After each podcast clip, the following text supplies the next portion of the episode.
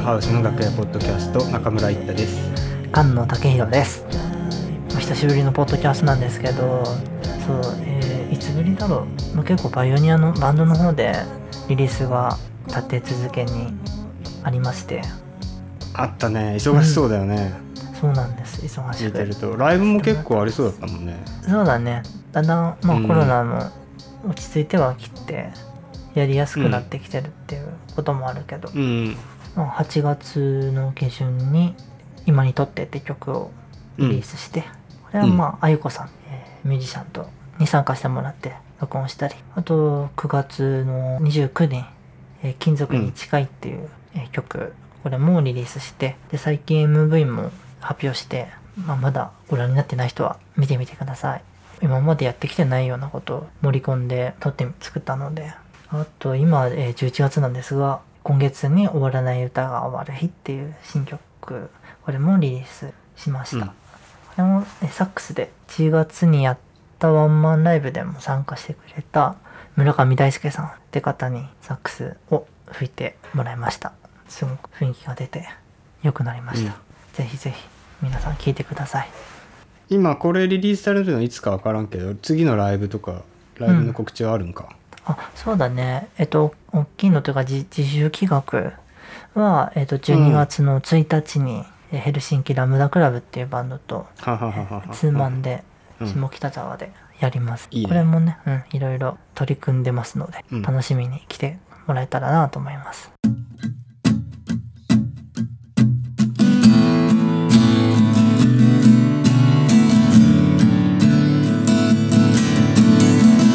ッセージ。中村一太さん菅野武弘さん。こんにちは。こんばんは。おはようございます。いつも楽しくお話聞かせていただいてます。ぜひ質問を2つほどさせていただきたいです。1つ目。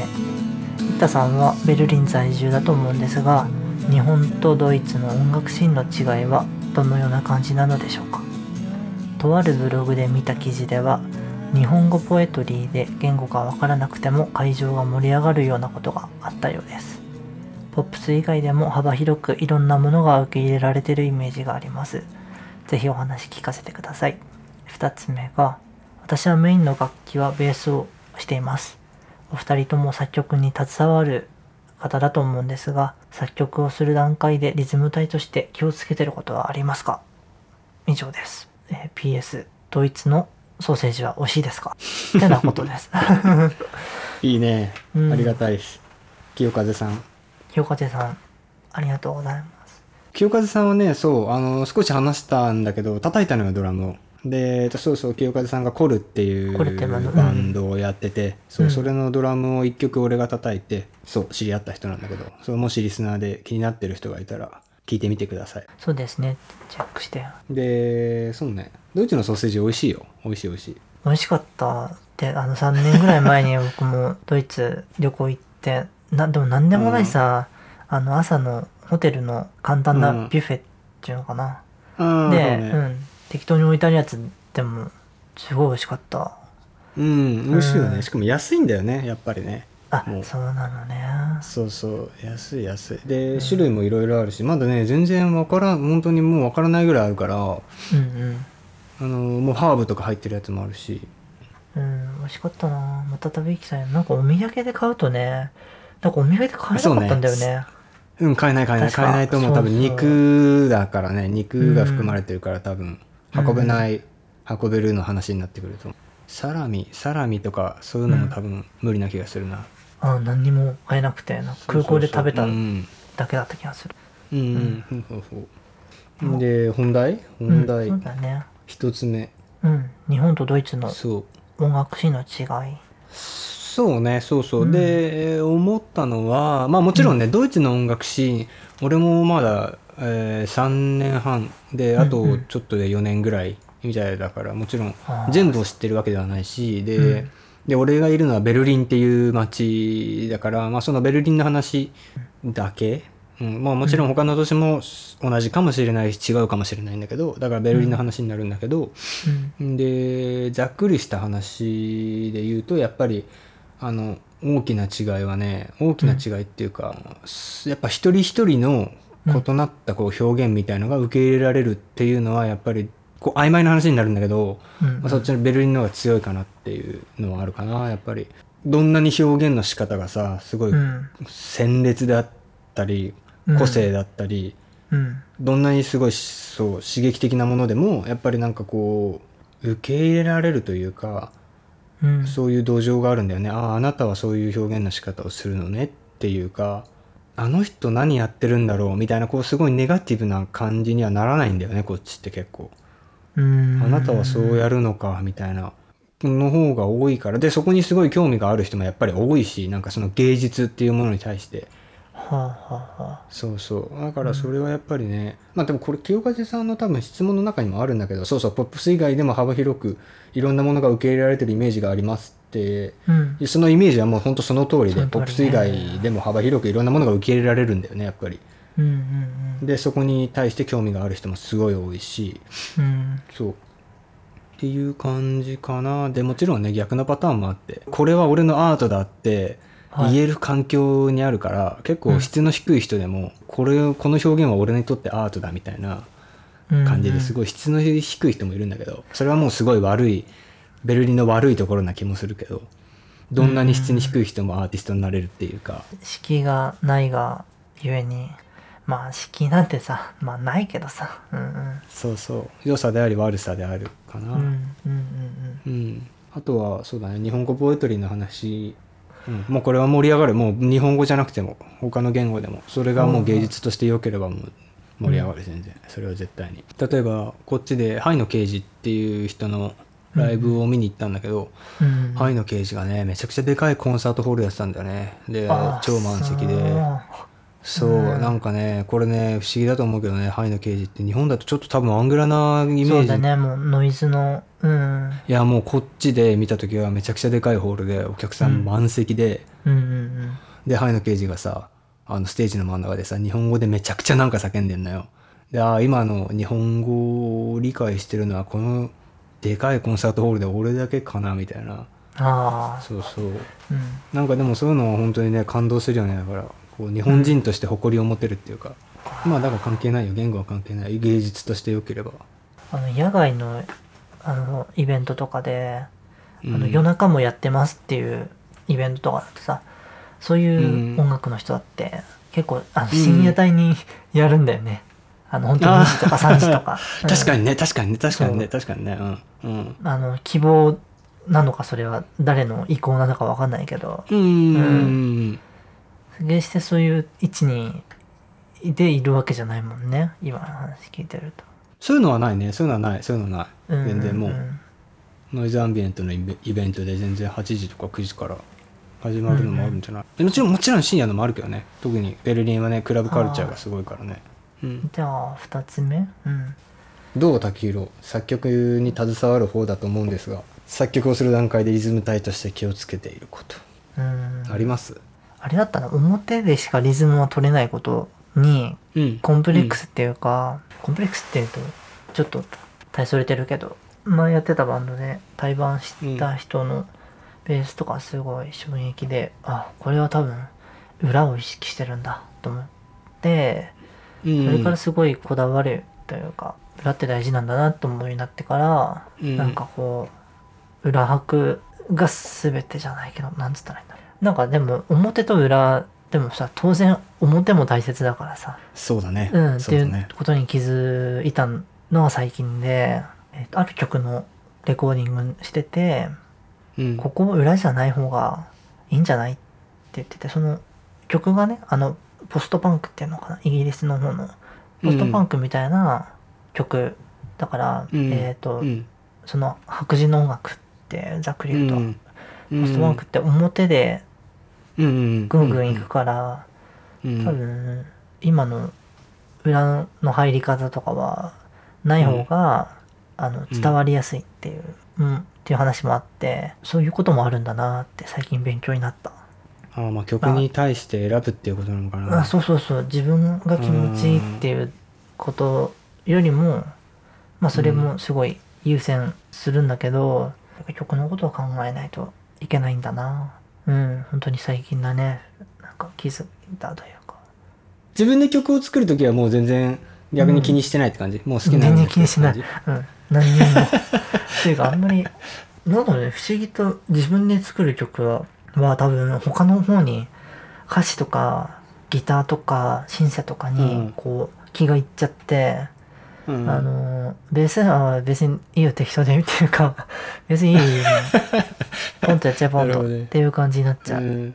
使い切れるこう脳みそのリソースみたいなのがあの各パートに振り分けられるからベースにこう集中するっていうのはあんまりないかも。伊藤君はどうですか？俺も今竹広が話した感じと一緒かな。多分曲ずその曲作りに携わるうん。バンドだったら多分俺もね、逆にね、あのー気をつけるというか気をつけないんだよね。好きなようにやる。自分が思ったようにやる、えーそう気をつけないことに気をつけるというか。うんうんあの、そう好きなようにやる。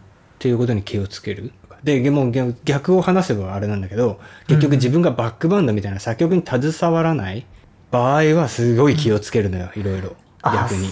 あそうなるよね。でもそう多分そうだと思う。多分きっと清和さんもそうだと思うし多分、うん。みんなそうだと思う。で作曲者がいたら例えばそのじゃあ一緒に曲を作ろうってなったら例えばそううん。じゃあこの作今作曲者の頭の中にどんなリズムが鳴ってるのか、うん。それを表現するのが俺らのドラマーの仕事になってくるから、うん作曲者の頭の中のリズムドラムがうん。どんなフレーズなのか、どれぐらい彼の中で固まってるのかとか、うん。うんかな。あとはもうシンプルに歌物だったらもう本当につまらないけどさ、つまらないけど例えばうん。ボーカルメロディーがうん。8部で動いてるのに後ろで3連符のフィルインを入れないとか、うん。それは多分結構スタンダードにあるあれだと思うねすごい組み合わせが悪くなっちゃってあの聞き合わせみたいなものが悪くなっちゃうからそういうつまらないつまらないって言ったら語弊そうそういうのは気にするかな。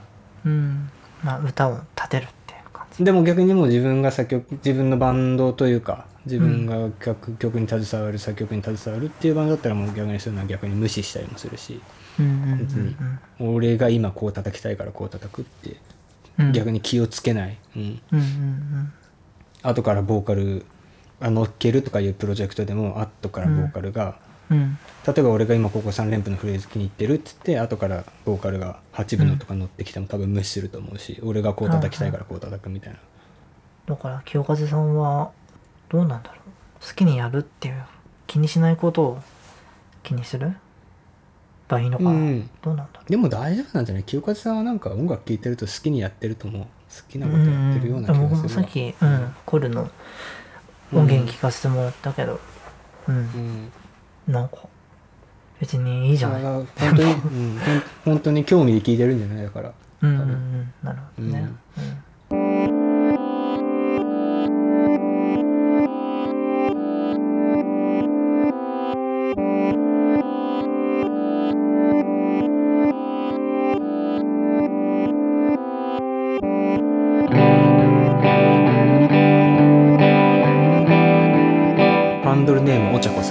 メッセージ。中村さん菅野さんお聞きの皆さんこんばんは。私は今高校3年生なのですがあと残りの少ない高校生活やっておいた方がいいこと。また2人がやっておけばよかったと思うことがあれば教えていただきたいです。BS 前回の質問もお答えいただきありがとうございます。引き続きお体に気をつけてお過ごしください。はーいありがとうございます質問。ありがとうございますねまた。うん。そうだねお茶子さんはうん。前もくれたんだよね。そうだねそうだね。うん、ううん。んどう？なんか音楽について話そうかなとは思ってるんだけど、うん。うんありますかこれこれね。考難しいえたんだけど。今そうねそうね。やっておけばいいこと、やっなんだったとろうな。けばよかったなーって今思うこととかある？音楽でなんかバンドとかで、これやっといたらうまくなんか変わってたかもなーみたいな。うんうーんあの前も話したんだけど僕あのベースって楽器を始めてその時教えてくれてる友達がいたのよ、うんうん言ってたねねうんギターやってるやつで。で、うん。一応名目上っていうか一緒にバンドやるやろうよっつって僕ベースボーカルやるからギターでやってもらってやろうよっていうためにじゃあベース弾けるようにしないとねみたいな感じで教えてもらってたっていう経緯はあったんだけど結局ねこう2年高2ぐらいになるまで教えてもらってばっかりで、ライブハウスに立つことはなく、ステージに立つことはなく、もう向こうは向こうで、学校違かったんだけど、向こうの高校の同級生たちとバンドを組み始めてて、あ、なんか申し訳ないなって思ったっていうのはあるね。彼と一緒にバンド、うん、やりたかったなとかっていう感じかな。うん。じゃあお茶子さんも気になる人がいたらうん。バンドを誘った方がいいっていうことだねうん。なんか、やってみれば、やってみてほしいかも。いっとくんは、どうですか？やっておいた方がいいこととか。なんか。どうだろうねまあでもやっぱりシンプルにやっぱり練習することかな練習することをうん。偉い。ねなんか偉いなって言ったか。練習することかな、んでもその、ねやっぱり俺がすごい思ったのはやっぱり学生ってね忙しいんだよね忙しいんだよねすごいそうだあの勉ね。強もあるしさ部活動もあるしさうん塾もあるしさ、で、俺自身さ結構それをすごい思ってる人だったから特に試験とかが目の前になるとさ2週間前ぐらいになるとすげえさうん。うんまあ、俺は結構真面目な人だったから勉強しなくちゃっていう感じの人だったから、うんうん。そこで途端に音楽に時間時間が割けなくなってそれがすごいうん、ストレスになるというか、うん。音楽やりてーっていう人だってだから分かるんだよね。その練習が時間割けなくなるっていうのはね。そうでもねあのできる限り練習に時間割いておくと将来のためになるからやっぱやっといた方がいいかなでねでまあその時間の問題もそうだしあとお金の問題もねもちろん学生はやっぱあるだろうからじゃあ例えばうん。そのじゃあ近所のスタジオを使って個人練習で毎日練習とかできないと思うし毎日毎日お金払ってね、うん。そうそう。だから何でもいいからねあのうん。安くて練習できる環境を作るのも大切になってくるだろうし例えば俺だったらうん。中学生の時とかはなんか、うん。なんかゴム板セットみたいな。なんか歌謡曲みたい歌謡曲みたいなさ本があってさ、コード進行とかすごい載ってる本にさ、ああのベース初心者セットとかさうんうんうん。ドラマー初心者セットみたいな、うんうんうん、あれをね俺最初買ったの一番最初に買って。うん。うん。でもうゴム板ドラムセットの形したゴム板が何枚も入ってるみたいな、ね。え。そうそうそうそういうのを買ってで、練習したね。もちろんそれただの本当にゴム板だったからさめちゃくちゃうるさいのよ。ゴム板だったけどすごい振動もすごいし。だから近所のあの100均行って大量のスポンジを買ってきて、うん。でそのゴム板一枚一枚にあの、うん。スポンジ、うん。あのキッチンで使うスポンジをゴムガムテープで貼ってでそれを叩くみたいな。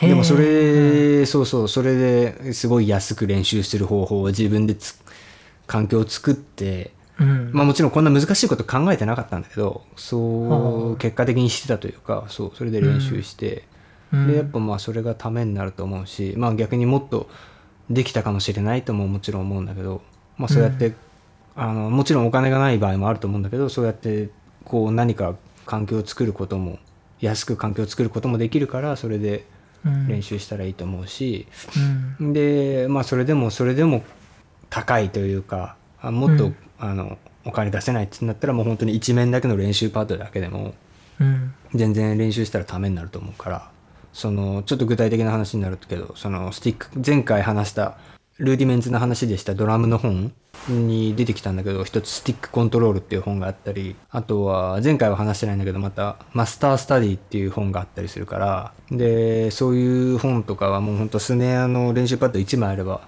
できてあのでもし本当にどっかのタイミングで真面目にドラムやろうってなったら多分もうそのスティックコントロールとかマスタースタディっていう本はもう絶対避けては通れない本だと思うからその2つも。そうね。だからそういうのを高校生の時からやったらいいんじゃないかな。であともう一つはうん。また全く練習とは別の話になるんだけどあとはまはいはい。あ音楽を聴くこと、いろんな音楽を。そうだね。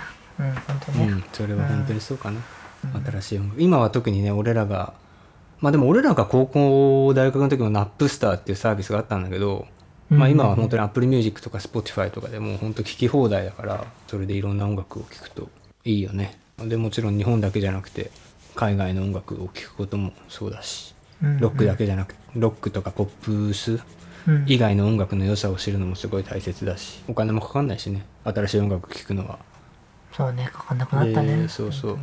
うん。でもちろんなんかそのあの良さがわからない音楽とかもあると思うんだけどそれはもう本当に何回も聴いたりだとか、あとは、ジャズとかも最初は多分ね本当に聴けない人も多いと思うんだけど、うん。あのちゃんと真面目に音楽を聴く環境。例えば通勤中に聴く通学？通学だっけ、通学中に聴くとかにそういう、じゃなくてもうあの今は音楽を聴く時間っていう100%音楽を聴くっていう音楽に集中するっていう時間でそうやって音楽を聴いたら良さが分かるものってのもたくさんあったりするから、うん。そういうんでそういろんな音楽を聴いたらいいんじゃないかな。それでいろいろな音楽を聴いたら将来誰かと演奏する時に、うん。あのすごい柔軟になれるからね。あ多分この人の頭の中にはこんな音が鳴ってるなっつってうん。寄せることもできるし、うん。で単純にもし自分の表現だったら自分のそのいろんな音楽を聴いてることによって自分の表現の豊かさみたいなものにすごい十分一番シンプルに伝わっていくからその広がっていくからね自分の音楽がうんうんそういろんな音楽を聴いといたらいいんじゃないかな。まあそれはもう本当に学生だけじゃなくてねもう全アーティストに言えることなんだろうけど。うん。なんか高校の頃とかあの、ね、夜寝る時布団入ってからヘッドホンこうかけて、まあ、ラジオ聞いたりもしてたけどもう音楽聞いててなんかすごい今思うとああいう聞き方ってなんか大事だったんだなって思ったりするんだよね。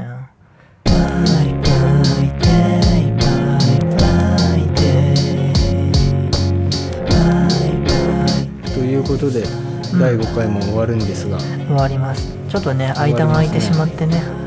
うんそう、うん。でもなんかそうゆっくりそうありがたいことに質問がね結構来てるんだよね。そうなんですよ。そうお待たせしてて。まあ昨日も来て。そう。だからそう。うん。え聞いてる人昨日も来てにはた？えやばい。チェックしなかった。うん昨日も来てる。うん。えー、ほんとそうゆっくり待ってください。あの一つ一つお答えください。であの企画も企画してるんで。そうだよね。私も楽しみですそれ、うん、であとはそうね。あの寄付をいただけたらすごいありがたい来てください。そう。お願いします。じゃあまた第6回で。終わりで。うんじゃあまたね